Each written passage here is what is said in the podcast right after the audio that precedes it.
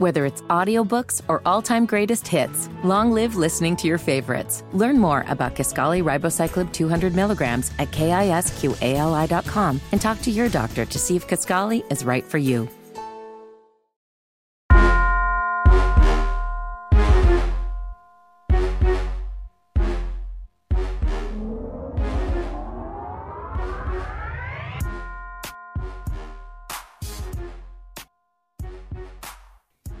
Good day, I'm Brett Winterble. It is your Devious Motives, a look at the uh, race, such as it is right now, just about 20 days away from uh, Election Day. People are already voting in a lot of different jurisdictions, uh, and we've got a couple of big things that you should be taking notice of.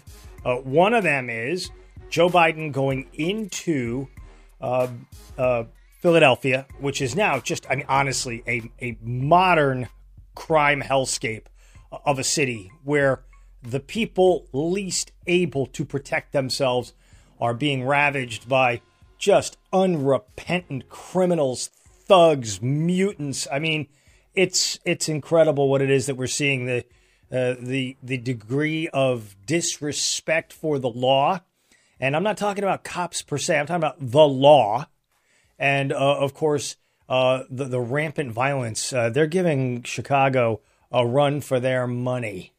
And this is this is a bad thing. This is a bad thing. Uh, I was watching an interview earlier today, and Al Sharpton was part of the conversation, and he pointed out something very, very interesting. And I have to give props to Al Sharpton, and normally not somebody I would agree with almost anything on. But Al Sharpton said uh, that if the elections come together the way it's expected to go, with Los Angeles uh, being up for a, uh, a new mayor, you would have New York City, Chicago, and Los Angeles as the uh, three biggest cities in the United States of America, all led by black mayors. Eric Adams in New York, uh, Mayor Lightfoot in Chicago, and then Karen Bass, if she prevails over Caruso, it's a business uh, uh tycoon uh, out in Los Angeles. So here's why he brought that up. And I think this is where it gets really interesting. He says, listen, the community and people at large have got to not uh, handicap, kneecap these three mayors, three high profile black mayors. And I think, look, you could also, you could look at Washington, D.C. Uh, Muriel Bowser is a mayor right there. But the three, the big three, need to be given the support by the activist class that lets them go out there and actually enforce laws. And that was essentially what he was saying uh, about the state of affairs in these three cities. You are looking at potentially those three cities, New York City, Chicago, and Los Angeles, at all at the same time uh, in, in full blown deterioration. And it's hard to know like how you come back from that. So that's that's one storyline that I do want to uh, pay close attention to, watch that. Crime, I think, is a big issue. I think people have been cowed into not believing uh, that you can talk about crime in, in, pleasant company because of implications. I think there is a, uh, especially at the upper strata of the liberals, uh, I think there are people who feel like crime is code for a race or ethnicity of people.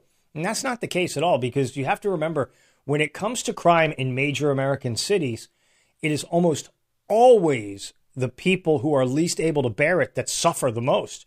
Elderly, single fam, you know, single moms, single dads, young kids, uh, having to go to schools that are failing, having to live in communities that are unsafe. And that's a that's a huge deal. Note this, Jim Kenney, who is the mayor in Philadelphia, the mayor of Philadelphia, Jim Kenney, uh, is coming out and trying to do a cleanup because the Wawa stores have been getting looted. Uh, you have groups of kids forming on social media.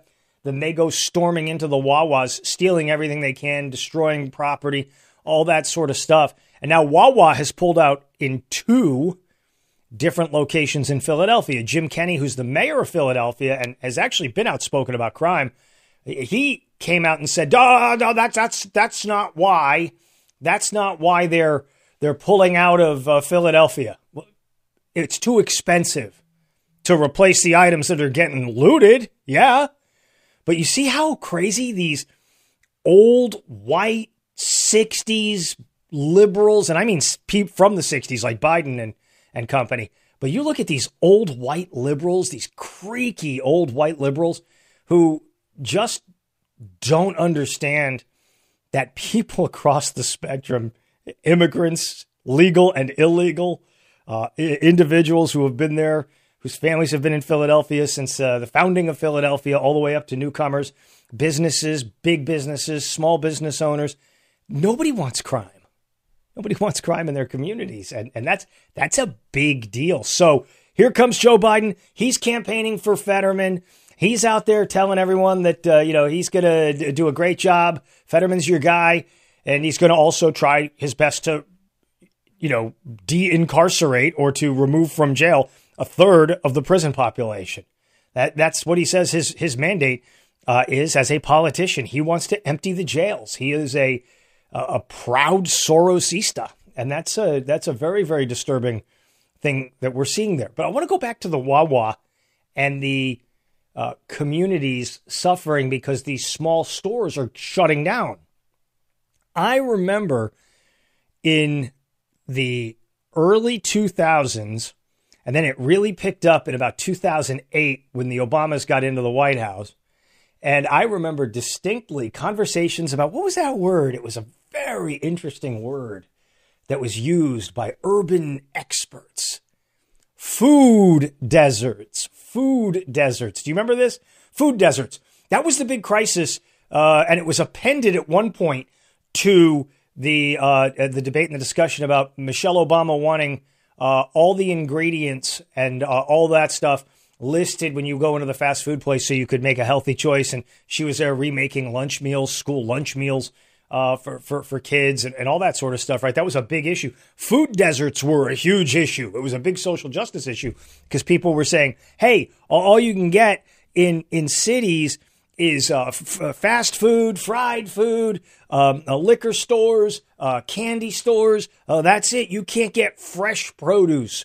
Well, that doesn't exist anymore if you think about it because you've got Instacart, you got Walmart delivering food products and things like that. But what happens when you decide you're going to go into a commutiny?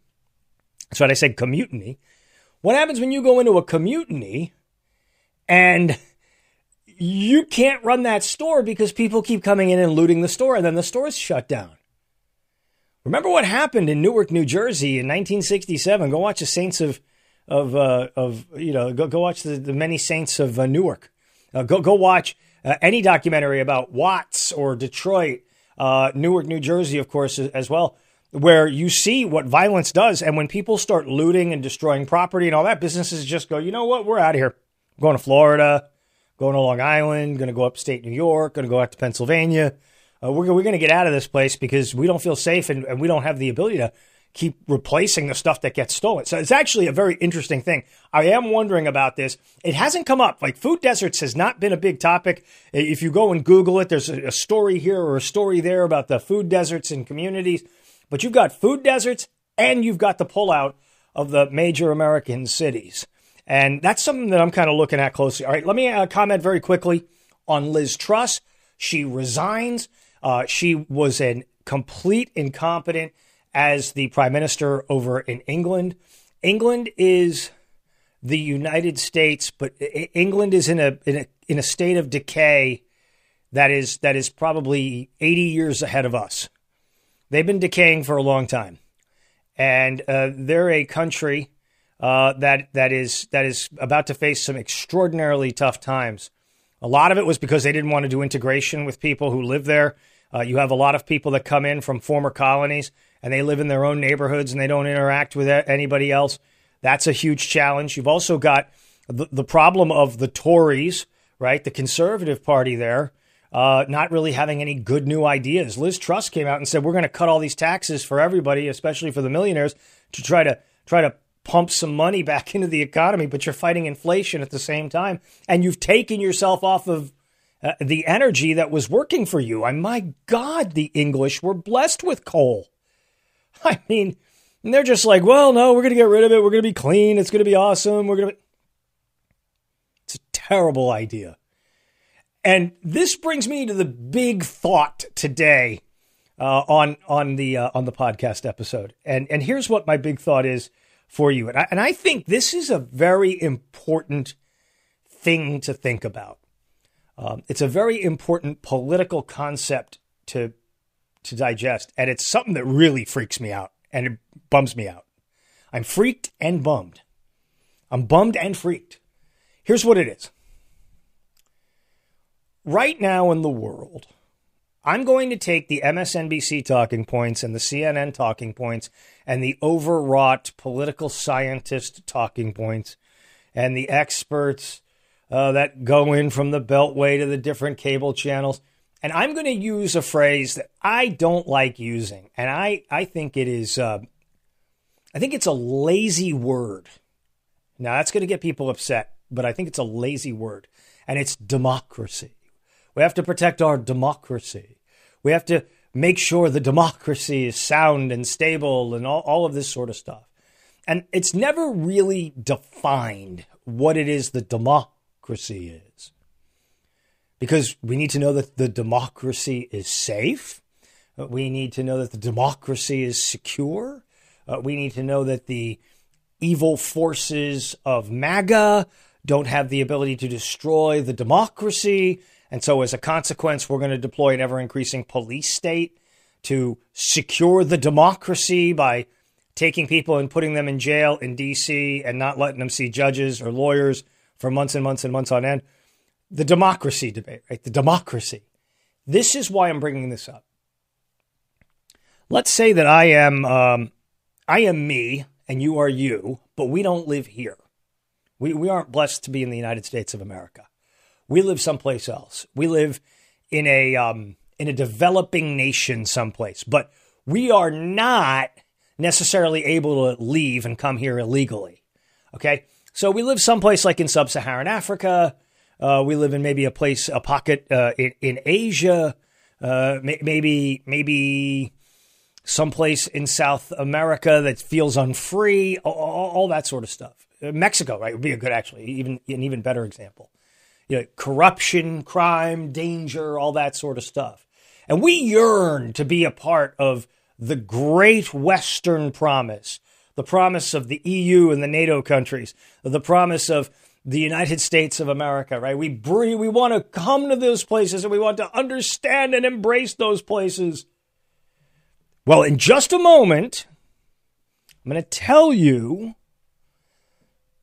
the great rub that is going on here with the democracy.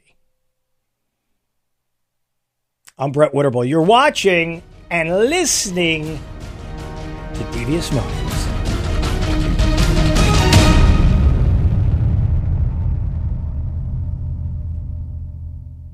Okay, welcome back. It is uh, Devious Motives, where we uh, uh, examine the, the motivations and the issues that are attached to what's going on between now and the 2022 election.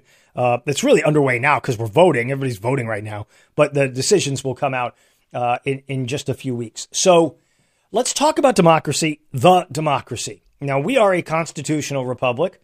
I feel comfortable saying that because we are guided by a constitution. We are protected by a constitution. We are governed by a constitution under a system called federalism. Federalism means that the states get the say, eh, except for the things that are specifically enumerated in the U.S. Constitution. Like I heard Joe Biden two days ago say that the Ninth Amendment promises and guarantees your right to privacy. But they're actually, if you read, it's not hard. You read the 10 amendments, you see secure in your persons, you see uh, uh, due process, speedy trial. You see all that, but you don't see. There's nowhere in there that says right to privacy. In fact, there's a much more explicit right to keep and bear arms and free exercise of religion and redress of grievances than there ever is for privacy. Like privacy is is is right. Maybe it's article. Maybe you see it in Article Three a little bit, the quartering of troops, which you know implies that the king can come and take over your house and and, and all that and go through your effects. I mean, I guess that's it. But there's no like explicit right to privacy. And that's something that they sell a lot, especially on the left and, and the libertarian uh, right. So we are told we're a democracy. And let's say I'm in Mexico or sub Saharan Africa or Indonesia, And I'm looking around the world today and I'm seeing some things. I'm seeing a a man as president of the United States whose best days are far, far, far behind him. A man who struggles cognitively, uh, a man who is flinty, a man who um, who who seeks to prosecute his predecessor for a number of different charges. And I'm looking at that. I'm going, wow, okay, that's kind of interesting. And then and then I, I, I look at, at the United Kingdom. I look at England, and I, I look at the situation there where they can't even form a government. They had a prime minister come in for 44 days. Uh, King Charles has not even been coronated yet, and and here is here is uh, another another uh, prime minister coming down the road. They're in their third prime minister in one year. Third prime minister in one year. Bojo Liz Truss, and then whoever comes in next man up. I, am looking. I'm looking at the NATO forces fighting in Ukraine against the Russians. I'm, looking at uh, the assassination of a of a beloved politician in Japan by a wacko. Uh, I'm looking at the explosion of crime drug addiction, fentanyl in the United States. I'm looking at the uh, unstopped flow of uh, illegal migrants coming into the United States. Like, I- I'm looking at all these things and I'm saying the same thing. I'm saying, wow. Wow, the U.S. and England are kind of a mess. Europe's kind of a mess. They're not even going to have electricity. They're not even going to have uh, uh, any of the stuff that you need. Those democracies don't look very healthy to me. And and when I when I look and I look, I have a big wall map right over here. You can't see it, uh, but I have a big wall map right here. And, and when I look at this, I say, okay, um, there's this new organization called the BRICS. The BRICS. The BRIC was first talked about when Obama and Biden were regarded as as, as weak, and other countries, uh, alternate countries, wanted a challenge to the G20 and NATO and all that sort of stuff. And so the BRICS are a certain number of countries. The BRICS are, I'll tell you what, they're, they're Brazil, they are Russia, they are India, they are China, they are South Africa, and now, just signing on like in the last few weeks, Saudi Arabia. Okay, so let's do an A B comparison the United States, England, France, Germany, Poland, Hungary, Austria, Italy, Spain, Portugal. Uh, you move out to the to the far far east. You've got Japan and South Korea. You've got you've got different iterations of countries like Indonesia and stuff that are sort of in our sphere, but maybe not in our sphere. The Philippines, again, same sort of story. Australia, New Zealand, they're in our sphere. You come over to the South American continent and the the the, the the, the African continent and you look at that and you go, okay, we got some relationships. We get along okay with Egypt. Uh, they're basically at peace. But if you are desperate and starving and upset and worried, what is the number one thing you want? It's the number one thing we don't have in the United States. You you want somebody that's in charge. You want somebody that's in charge. Somebody who makes the bad guys feel nervous. Uh, somebody who makes the criminals think twice. All that sort of stuff. Well, when you say Brazil, you have a fairly strong president in Brazil, Bolsonaro and and if he ended up losing to to uh, Lula, you'd have a strong left wing leader in Brazil. Russia, it's Putin. He's a maniac, but there's no doubting that he's in charge of his country. India, Modi, you have a prime minister there who wields a lot of power. He's buying a ton of energy from the from the Russians buying gold, they're trading, they've got a strong economy. One that should be anchored in the West. And we tried and we tried and we tried. The Indians just don't want any part of that. Brazil, Russia, India, China. There's no doubt you're going to see this weekend.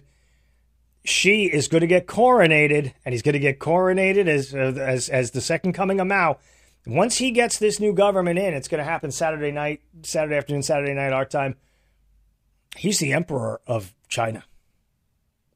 He controls everything in that country.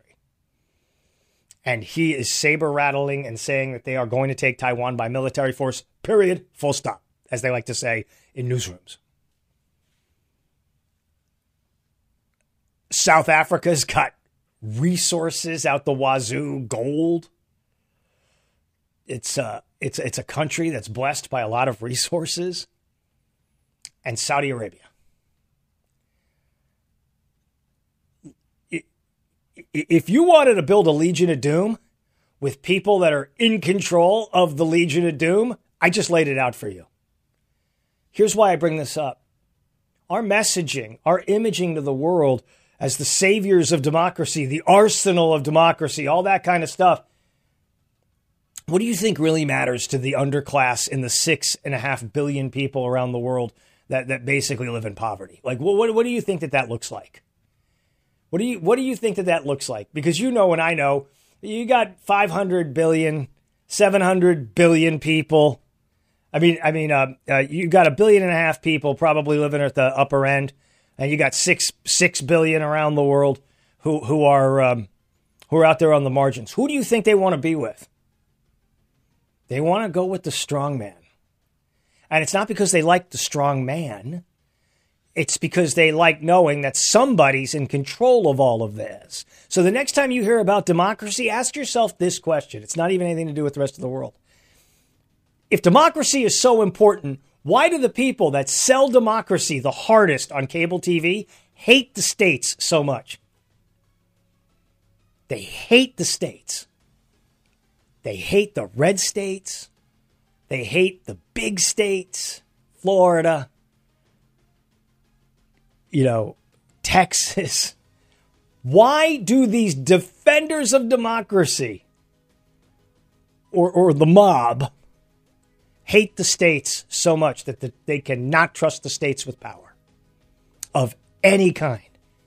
Right to work laws, voter ID, abortion laws, they can't trust the states with that. Why? It's kind of incredible. The world is transforming before your eyes. And those that were on top are now sliding to the bottom. We'll document it every step of the way. I am Brett Winterble. Thanks for joining me today. This is